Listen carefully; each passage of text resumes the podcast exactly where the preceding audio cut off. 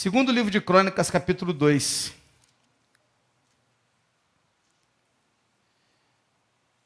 Hoje eu quero falar um pouquinho com você sobre como está a nossa vida ao lado de Deus com relação a aquilo que a gente faz, com relação ao nosso dia a dia, com relação ao nosso conhecimento da palavra.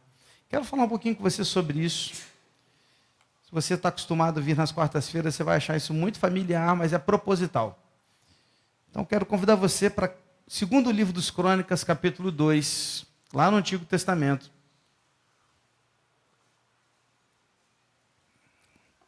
Viu como é que eu estou bonito hoje? Minha camisa nova? Tirei onda, hein? Segundo Crônicas 2. Se você achou aí, diz amém. Deixa eu colocar no contexto. Nós estamos aqui no momento da história em que o rei de Israel é Salomão. Beleza? Salomão acabou de assumir o trono. E tendo assumido o trono depois de seu pai Davi, Salomão tinha uma grande missão pela frente. E a grande missão que ele tinha era construir um templo, o templo de Israel. E ele, com essa missão que ele tinha, pai dele, Davi, já tinha deixado todas as, as riquezas, todos o ouro, todos os recursos para fazer isso para a glória do Senhor. Então estava tudo mais ou menos encaminhado. Salomão iria fazer isso a partir desse momento. E a gente então está no capítulo 2 de Crônicas, quando a gente começa Salomão vislumbrando o que ele iria fazer. E ele então vai pedir uma ajuda para um outro rei, um rei de um outro lugar. E eu queria muito compartilhar com você essa palavra nessa noite. E o meu desejo mesmo é que Deus fale ao seu coração, como ele falou ao meu, e como ele já falou ao coração de outras pessoas também, que eu tenho certeza disso. Então hoje eu queria muito que você pensasse e refletisse nas palavras que nós vamos ouvir. Olha, presta atenção, são oito e seis. Cara, eu te prometo, não vou demorar. Mas eu te peço, não saia do lugar.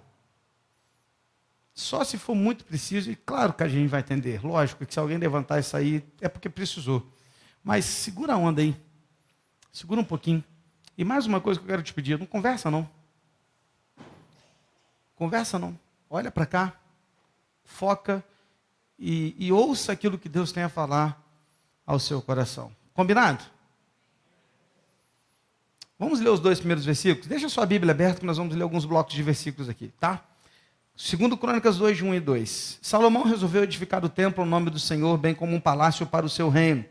Salomão designou 70 mil homens para levarem as cargas, 80 mil para trabalharem com, com pedras nas montanhas e 3.600 para dirigirem a obra. Para um pouquinho aqui. Primeira coisa, você precisa entender que Salomão, ele começou separando alguns milhares de homens para algumas funções. Então ele pegou a turma que ele tinha e dividiu. Uma galera vai fazer isso com as madeiras, outra galera vai fazer isso com as pedras, e uma galera menor, mas não tão menor, porque a gente está falando de 3.600 homens, iriam ser os líderes espalhados dentro desses grupos, coordenando os grupos que seriam subdivididos.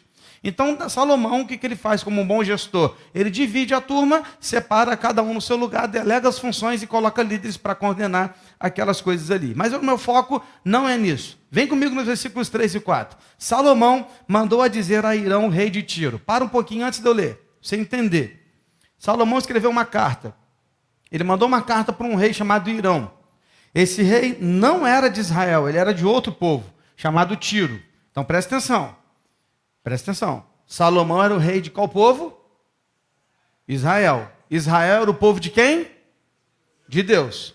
Ele tinha uma missão a cumprir: construir um templo. Ele vai escrever uma carta agora para um outro rei de um outro povo. Ou seja, aquele outro rei daquele outro povo não tinha nada a ver com Israel.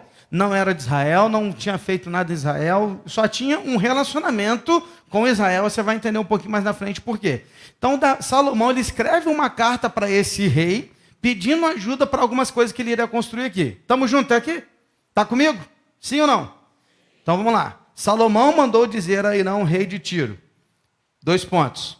Como você fez com Davi, meu pai, e lhe mandou cedros para edificar o palácio em que morasse, assim também faça comigo.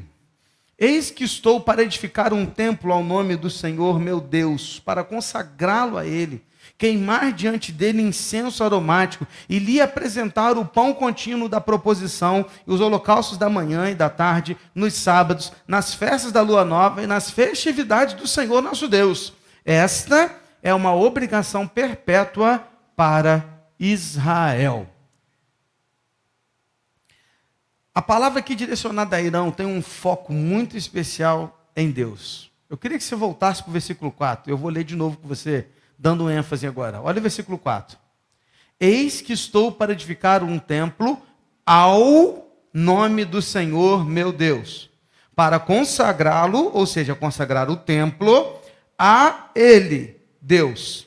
Queimar diante dele, Deus, incenso aromático e lhe apresentar. Apresentar a quem? A Deus. O pão contínuo da proposição e os holocaustos da manhã e da tarde, nos sábados, nas festas da lua nova e nas festividades de quem? Do Senhor, o nosso Deus. Eu queria que você voltasse para esse texto que agora prestasse atenção. Salomão iria construir um templo e ele, todo o tempo que estava pensando em construir esse templo, ele estava focado em dedicá-lo para ele, a ele, dele, tudo centrado nele. Salomão não falou assim: eu vou construir um templo para minha beleza, eu vou construir um templo do meu jeito, eu vou construir um templo da minha maneira, eu vou construir um templo do jeito que eu quero. Ele não falou nada assim. Ele falou: vou construir para ele, a ele, dele, para ele, tudo ele. Percebeu isso? Por quê? Porque o foco de Salomão era fazer tudo para Deus. E isso nos leva a uma reflexão muito sincera e muito honesta aos nossos corações, que nos faz pensar e refletir. Se é para Ele, para a glória dEle, para agradar a Ele, eu posso fazer de qualquer jeito? Podemos dar qualquer coisa a Deus? Serve fazer de, de forma desleixada? Não! E queridos, essa reflexão que vem aqui a nós agora, ela é muito sincera e muito honesta. O que, você está fazendo para Deus? Você faz de que jeito? A maneira com que você serve a Deus, você serve de que jeito? O que você vive fazendo lá na sua casa, no seu trabalho, nos seus cultos, ou onde você está? Porque se a gente entendeu que tudo que eu faço é para Deus, eu não faço para minha esposa, para meu marido, para meu filho, eu não, eu faço para Deus. Eu não faço para o meu patrão, para o meu chefe, para o meu funcionário, eu faço para Deus. Então, se eu começo a entender que tudo que eu faço é para Deus, eu tenho convicções, convicção de que todas as coisas que eu faço são ações espirituais, que nós não temos divisão de vida, não existe essas. Gente, ora pela minha vida espiritual, pela minha vida material, pela minha vida dos estudos, olha pela minha vida profissional. Não, você não é gato, não, filho. Você não tem sete vidas. Você tem uma vida só. Não tem essa de orar pela minha vida espiritual, material, profissional, não. Aonde você está é espiritual. O que você faz é espiritual. Tudo é teologia. Presta atenção. Tudo que você faz é espiritual. Tudo que você faz é teologia. Aonde você vai, com quem você anda, aonde você participa, onde você tiver é espiritual. Eu tenho dado curso de noivos para o pessoal que vai casar. Lógico, né? Se é curso para noiva, é para quem vai casar, né? Mas deixa essa redundância para lá. E nos cursos para noivos, um dos temas é sobre sexo. E a primeira coisa que eu falo com eles é isso: sexo é espiritual. Sexo é sobre vida com Deus. Sexo é teologia. Não tem como separar. Porque a gente fica vendo essa molecada hoje em dia que tem sexo com um, com outro, com aquele lá, com a colar, vai numa festa tem três, vai na outra tem quatro, e depois quer casar com 37 anos de idade. Aí olha para trás e vê um rastro de sexualidade ruins, porque com certeza em todos esses relacionamentos nunca, nunca foi bom, às vezes apanha, às vezes tem problema, agressão e, e um monte de coisa, e carrega todo esse histórico para o casamento e quer que dá certo.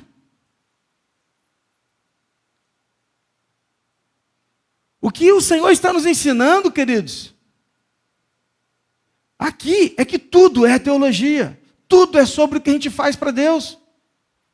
Por isso, a primeira reflexão dessa noite que eu quero fazer com você aqui, bem honesta, é essa: que tipo de vida você está vivendo? E essa vida aí que você está vivendo, agrada a Deus? Porque olha para Salomão.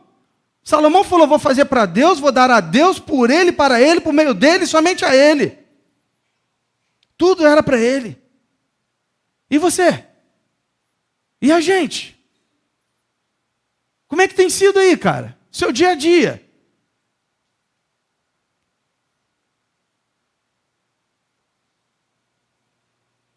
Como tem sido as suas ofertas ao Senhor? Você acha que oferta é só entregar aqui dinheiro na, casa do Senhor? Não é não.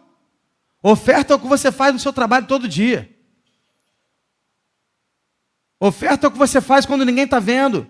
Na frente do seu, na sua televisão, na frente do seu computador, no seu celular. É aquilo que você tem acesso, enquanto ninguém está perto. É assustador a quantidade de pessoas que têm acesso à pornografia hoje em dia. É assustador. Homens casados, mulheres casadas, que estão destruindo os seus casamentos, destruindo antes de casar, porque jovens também estão afundados nisso, acabando com as suas vidas. Se o seu, seu celular é para Deus, Será que Deus realmente pode ter assento no seu celular? Se é que ele precisa, né? Que ele sabe de todas as coisas? A questão, querido, que você tem que se perguntar é o que você tem feito e como você tem feito. E se o que você tem feito tem agradado a Deus? Salomão olhou para aquela situação e falou assim: Eu vou fazer para Deus, eu vou fazer para ele, a ele, tudo é dele, e olhou só para ele. Aí ele continua, pelos versículos 5 e 6 que para mim são os versículos ricos e mais centrais desse capítulo, que diz assim: O templo que edificarei será grande, porque o nosso Deus é maior do que todos os deuses. No entanto, quem seria capaz de edificar um templo, visto que os céus e até o céu dos céus não o podem conter? E quem sou eu para edificar um templo, a não ser para queimar incenso diante dele? Queridos, olha para aquilo que Salomão está falando. O templo que edificarei será grande, porque o nosso Deus é maior do que todos os deuses. Ele usa no hebraico um jogo de palavras que no português não dá o mesmo sentido. Mas o que ele usa aqui no hebraico é que ele usa uma palavra grande para Deus e grande para o templo, a mesma palavra. E essa mesma palavra significa notável, fora do comum em grau, magnitude e efeito. Ele está dizendo o seguinte: eu vou fazer um templo fora do comum em grau, magnitude e efeito, porque o meu Deus é um Deus fora do comum, acima de toda magnitude, efeito e poder. Então eu vou fazer o meu melhor para Ele, porque o meu Deus é maior que todos os outros deuses. É outra jogada de palavra que ele usa, que ele usa a mesma palavra no hebraico, Elohim, para os dois. Então ele diz: grande Deus, grandes deuses. O meu Deus é maior do que os outros deuses, por isso eu vou fazer um tempo maior para ele. Essa é a ideia do texto. Porque o nosso Deus é notável, fora do comum, maior do que tudo que você possa imaginar. E Salomão falou assim com isso: Eu não tenho direito de fazer para Deus um templo que não seja a maior construção que eu possa fazer. Presta atenção, se o nosso Deus é grande, não podemos oferecer a Ele nada menor do que o melhor que eu posso dar. Faz sentido? Se o nosso Deus é grande, nós não podemos oferecer a Ele nada menor daquilo que é o melhor que eu posso dar. Querido, não duvide de um Deus que pode realizar os sonhos da nossa igreja, porque Ele tem interesse em mostrar a sua glória. Amém, queridos? Porque o nosso Deus é grande. Salomão está nos ensinando que nós devemos fazer o melhor para Deus, porque Ele é notável, fora do comum em grau, magnitude e efeito. Ele é maior do que tudo que você possa imaginar. Então, o que você for fazer, você tem que fazer o seu melhor, porque o seu melhor ainda não se compara à grandeza do nosso Deus. Mas eu não posso oferecer nada menor do que o meu melhor. Não posso. Eu pergunto o que você tem oferecido para Deus. Qual tem sido a sua oferta ao Senhor? Eu não estou falando de dinheiro apenas, não. Estou falando de tudo: de vida, tempo, dedicação, dom, talento, ministérios, família, tudo. É isso que você pode dar para o Senhor? É o seu melhor? Agora, olha que ele continua dizendo: no entanto, quem seria capaz de edificar um templo, visto que os céus e até os céus dos céus não podem conter? Ele está dizendo Deus é incomparável, Deus é transcendente, Ele está acima de todas as coisas. O céu e o céu dos céus, Ele está fazendo outra jogada de palavras no hebraico, porque no hebraico, quando você quer dar ênfase, você repete as palavras. Então, quando você quer dizer que Ele é santíssimo, no hebraico não tem santíssimo. Então o que, que ele faz? Santo, santo, santo. Ele repete três vezes e dá ênfase. Aquele que me diz Senhor, Senhor, não entrará no reino dos céus. Por que, que ele repete Senhor? Duas vezes. Porque ele está dando ênfase. A ênfase é que, é que aquela pessoa que diz Senhor, Senhor está acostumada a fazer aquilo.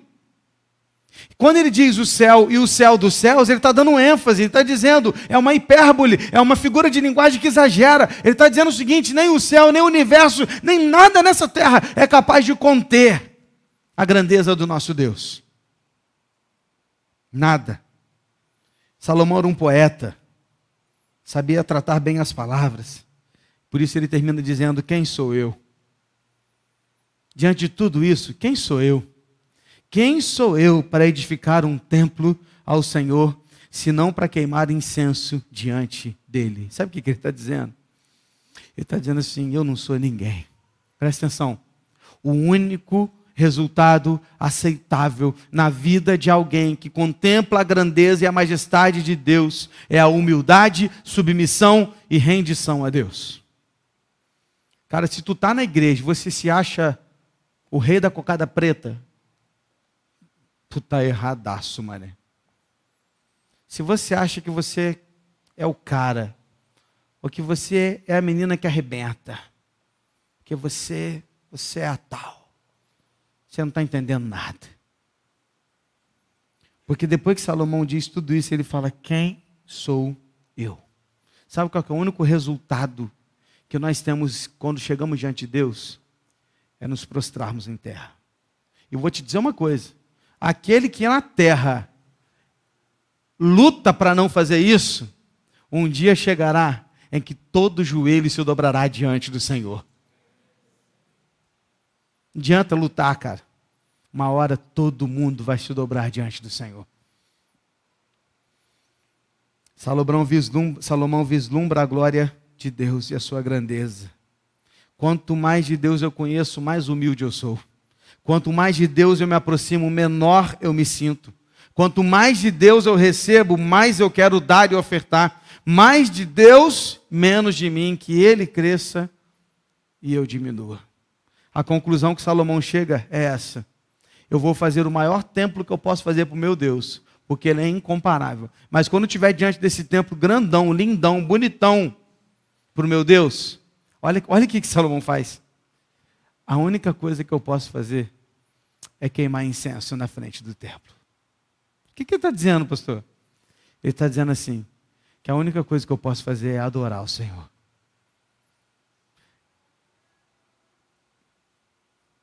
Querido, quem dera, quem dera, se como igreja do Senhor, presta atenção, você, presta atenção, quem dera, se como igreja do Senhor a gente entendesse o valor que é a adoração ao nosso Deus. O valor que é nos reunirmos como igreja para adorar o Senhor. O valor que é fazer isso e não ficar só de casa olhando e assistindo, a não ser quando não se pode vir.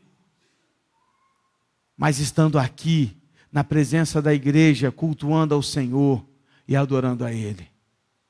Porque quando Salomão olhou, ele falou assim: a única coisa que eu posso fazer é adorar.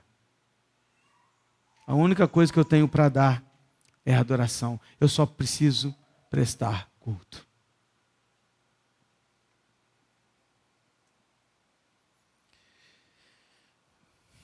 Depois disso, ele vai falar sobre algumas questões de, de trabalho e tal, algumas doações. Eu não vou entrar nesse mérito, mas eu quero ir para o versículo 11.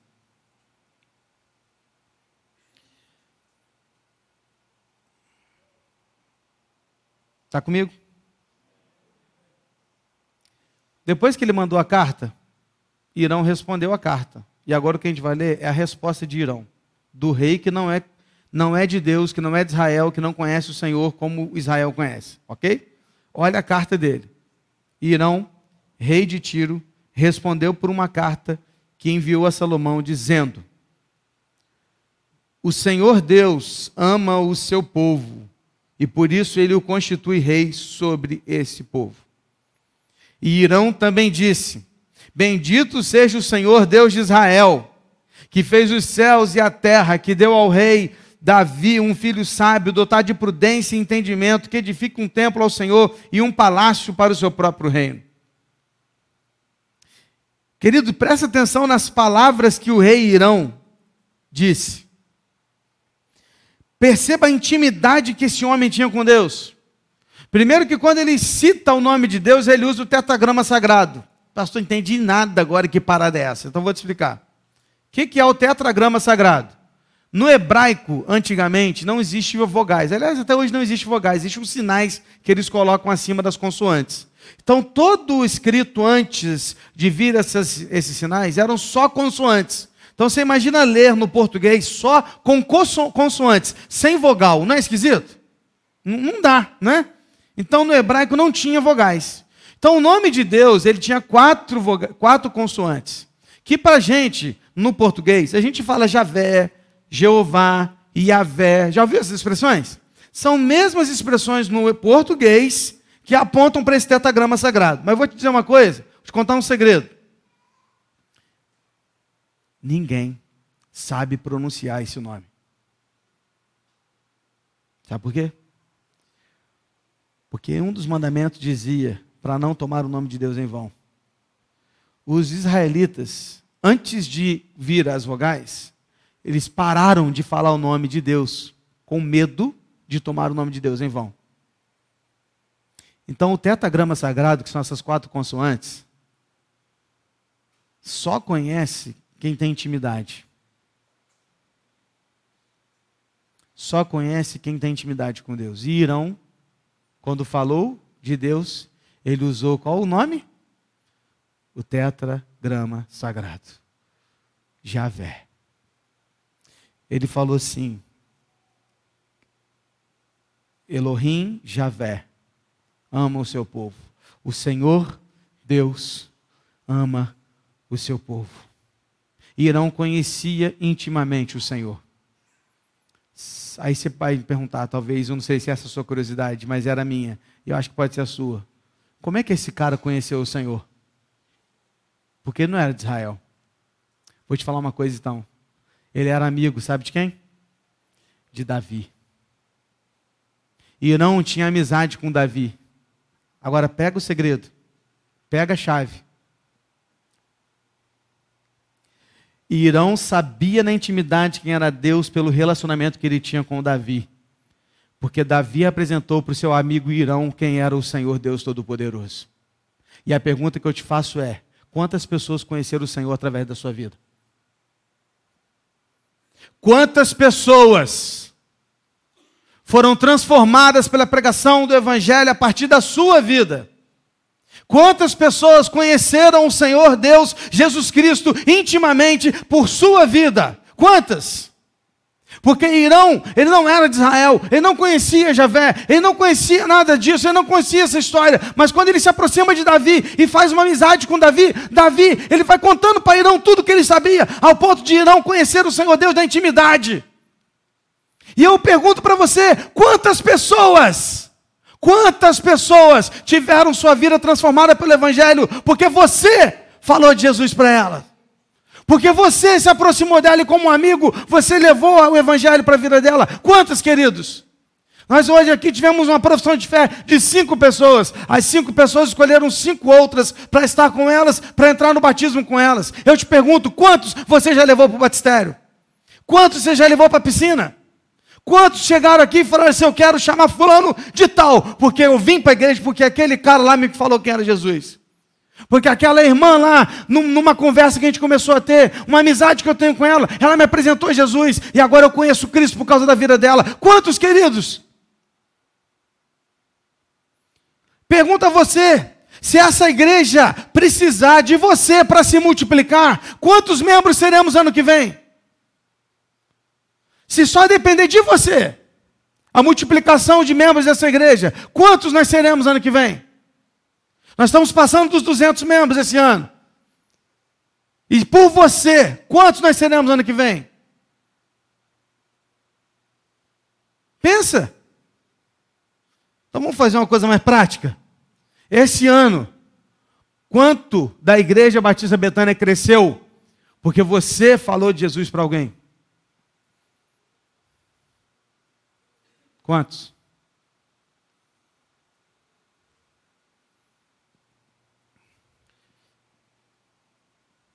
Sabe qual é o nosso problema? Nosso problema é falta de prioridade. Porque tempo a gente tem. Falta de tempo não é. Aprendi com um amigo que não é falta de tempo, é falta de prioridade. Sim ou não, irmãos?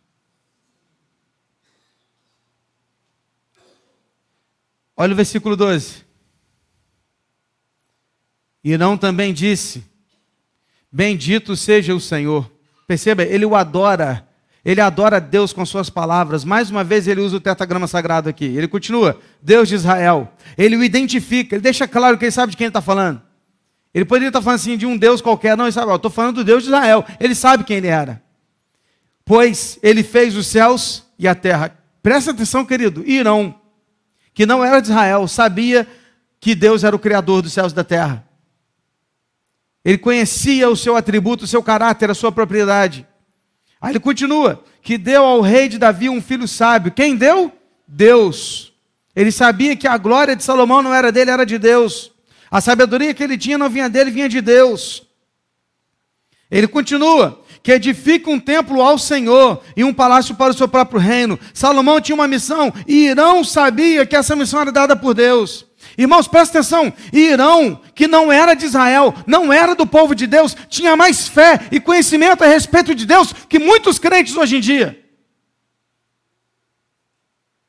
Ele o adora e destaca o seu caráter, sua grandeza, seu poder, sua soberania.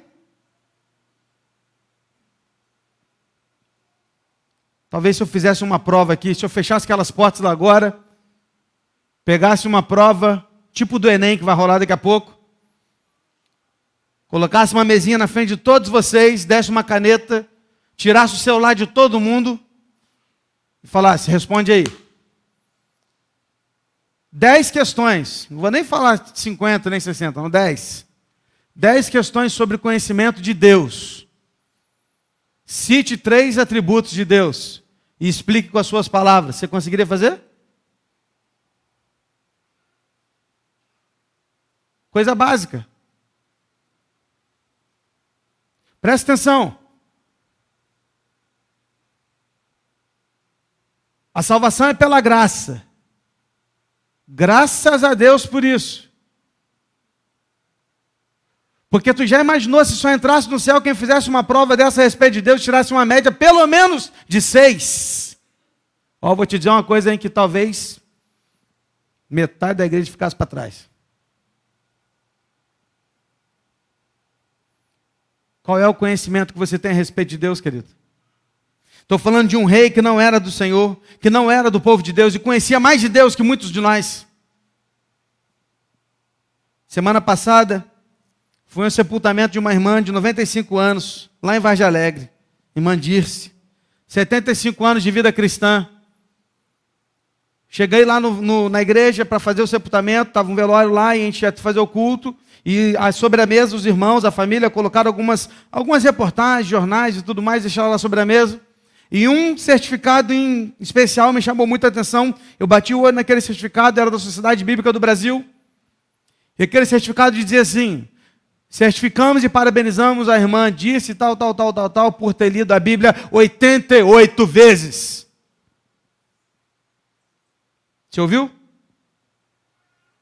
Por ter lido a Bíblia 88 vezes. 75 anos de cristã, ela leu a Bíblia mais de uma vez por ano.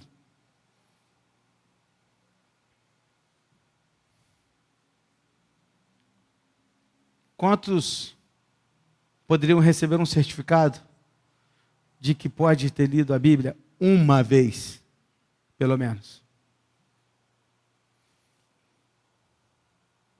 Sabe qual é o problema? falta de prioridades. Essa semana completaram-se 22 anos do atentado nas Torres Gêmeas em Nova York, 11 de setembro.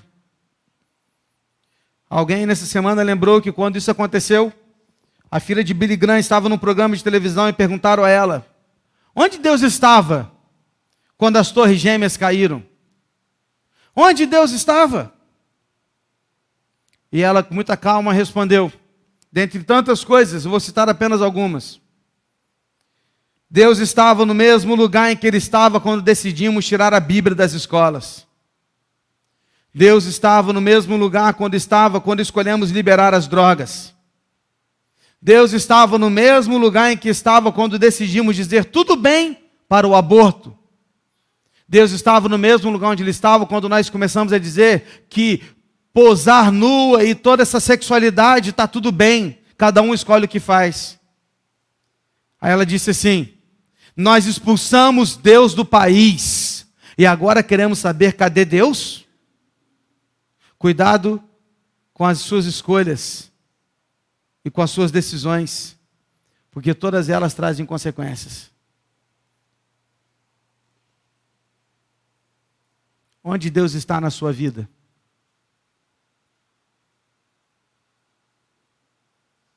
Onde Deus está na sua vida? Qual é o lugar que Deus ocupa no seu coração? Qual é o lugar que Deus ocupa no seu dia a dia?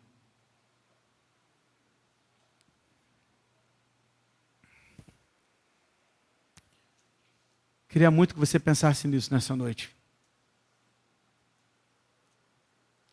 Das escolhas e das decisões que você está fazendo, o que, que você tem feito com o Senhor? Tem tirado ele assim, colocado de lado? O quanto você conhece de Deus? Quantas vezes, quantas vezes você pega a sua palavra, a Bíblia, para ler durante a semana? O quanto de conhecimento você tem do Senhor? Porque você lê tanta coisa, assiste tanta coisa, vive tanto na rede social, tal do TikTok, Instagram e tanta coisa. E eu te pergunto, o que você conhece daqui? Porque tempo você tem. Se for pegar o seu celular e olhar lá, relatório da semana, você vai ver que tempo você tem.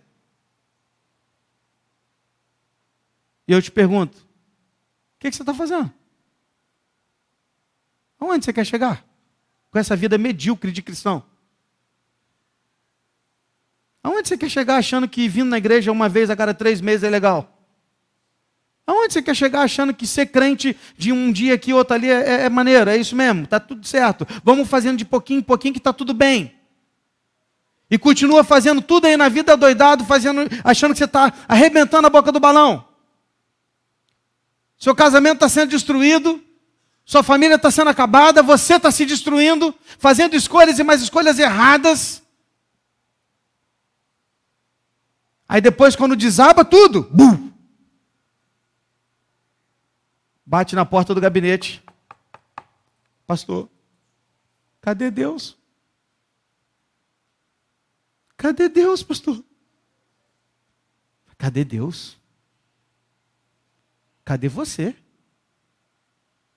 Porque Deus está no mesmo trono que ele sempre esteve e sempre estará. Porque o meu Deus é imutável. Ele é o mesmo ontem, hoje e será eternamente. A pergunta não é cadê Deus? A pergunta é cadê você? Aonde você está?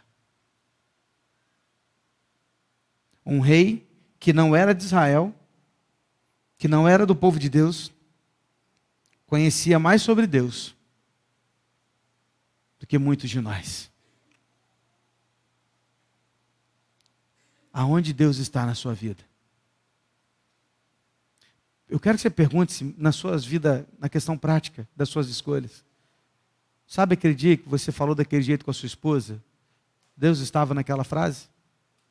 Sabe aquele dia que você tratou o seu marido daquela maneira? Deus estava naquele jeito? Sabe aquele dia que você que você flertou por aí, lá na academia ou lá naquele lugar que você ficou olhando aquilo tudo e você achou que aquilo é mais bonito do que você prefere aquilo ali e tudo mais? Ou que você acha que lá na internet, quando você entra e acessa, é mais legal? Ou nas escolhas que você faz, nos lugares que você frequenta, as pessoas com quem você caminha? O tipo de lugar que você vai? Pergunte, querido. Cadê você? Aonde está você?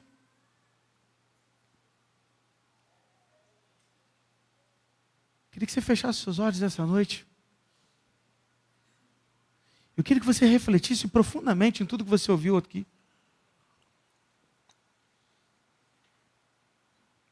Vou te falar uma coisa.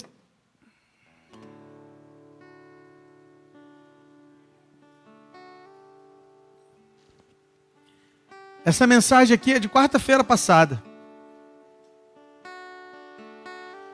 E desde a hora que eu preparei essa mensagem para quarta-feira passada, Deus está me incomodando para pregá-la hoje de novo. Você sabe que eu não sou de fazer isso. Mas havia um incômodo no meu coração tão grande que me levou a repetir a mesma pregação de quarta-feira. Uma coisa eu sei: que apesar de nós, Deus está no controle da história. E vou te dizer um papo aqui na moral.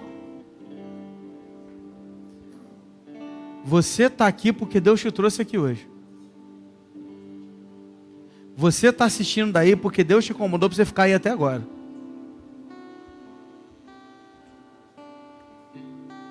E se você está aqui ou você está aí, é porque essa palavra é para gente, cara. Porque eu não tenho dúvidas de que Deus é soberano em todas as coisas. E que Ele é o Senhor da minha e da sua vida. Ele é o Senhor da minha história e da sua história. Agora eu pergunto: onde está Deus na sua vida? E a segunda pergunta: onde está você diante do Senhor? Feche seus olhos, querido. Ore ao Senhor. Ore ao Senhor. Coloque o seu coração diante do Pai. Coloque a sua vida diante do Senhor, meu irmão. Coloque a sua vida diante daquele que tudo vê, tudo conhece, tudo sabe, ele conhece o seu coração. Pense em tudo que você está vivendo. Pense em tudo que você tem visto, tudo que você tem feito, tudo que você tem falado, tudo que você tem compartilhado. Pergunte-se a si mesmo: isso é para Deus? Isso vem de Deus? Qual é a sua atitude diante do Senhor, querido? Ou você está chegando diante do Senhor, ou você está aqui hoje, você está com seu coração fechado, você está com seu coração orgulhoso, e você não quer se abrir, porque você está pensando assim: não, eu não, não tenho nada a ver com essa palavra, essa palavra não é para mim, eu não tenho nada a ver com isso, eu vim aqui hoje, mas isso não é comigo, não. Você vai continuar lutando, você vai continuar achando que realmente não é. Cara, Deus te trouxe aqui hoje para falar o seu coração. Deus te trouxe aqui hoje para falar a sua vida. E Ele quer que você diminua. Ele quer que você se constrange. Ele quer crescer na sua vida. Ele quer ser mais na sua vida. Ele quer menos de você e mais dele. Por isso, querido, ore ao Senhor. Ore a Ele. E se enquanto você. A gente vai cantando essa canção, você achar que eu realmente preciso mais de Deus e menos de mim. Fique em pé no seu lugar eu quero orar com você. Ora, Senhor. Deus, nós estamos aqui diante de Ti, Pai, nessa hora. Pai, em nome de Jesus, eu quero colocar diante do Senhor a vida de todos os nossos queridos irmãos, amigos, convidados que estão em pé nessa hora, Deus. Porque essa palavra, Deus, de alguma forma encontrou lugar no seu coração. Deus, em nome de Jesus, transforma, Pai, essas vidas, Senhor que eles cresçam, que a gente cresça no conhecimento do Senhor, que a gente cresça em intimidade contigo, que a gente cresça em conhecê-lo mais e mais e mais. Para que quando for preciso, a gente saiba defender a nossa fé, a gente saiba dizer para as pessoas quem é Cristo, o que é Cristo pode fazer, e para que assim as pessoas conheçam o Evangelho através das nossas vidas nas faculdades, nos estudos, nas escolas, nas famílias, nos trabalhos. Que as pessoas saibam quem é Jesus Cristo através das nossas vidas. E como esse rei Irão sabia dizer, que a gente também saiba dizer quem é Deus. quem é o Senhor. E que, ó Deus, crescer no conhecimento da tua palavra, que o Senhor cresça nas nossas vidas e a gente diminua. Porque não há outro resultado digno de acontecer quando nós nos encontramos com o Senhor. Há apenas um, que é a humildade, que é a contrição, que é a rendição. Então nós nos rendemos aos seus pés nós o reconhecemos como Senhor das nossas vidas. E Pai, ajuda, ajuda cada uma dessas pessoas naquilo que nos seus corações eles estão colocando diante do Senhor. Não sei o que é, mas o Senhor sabe. Então transforma essas vidas e renova, fortaleça, para que o Senhor cresça e a gente diminua. Em nome de Jesus. Amém. Senhor.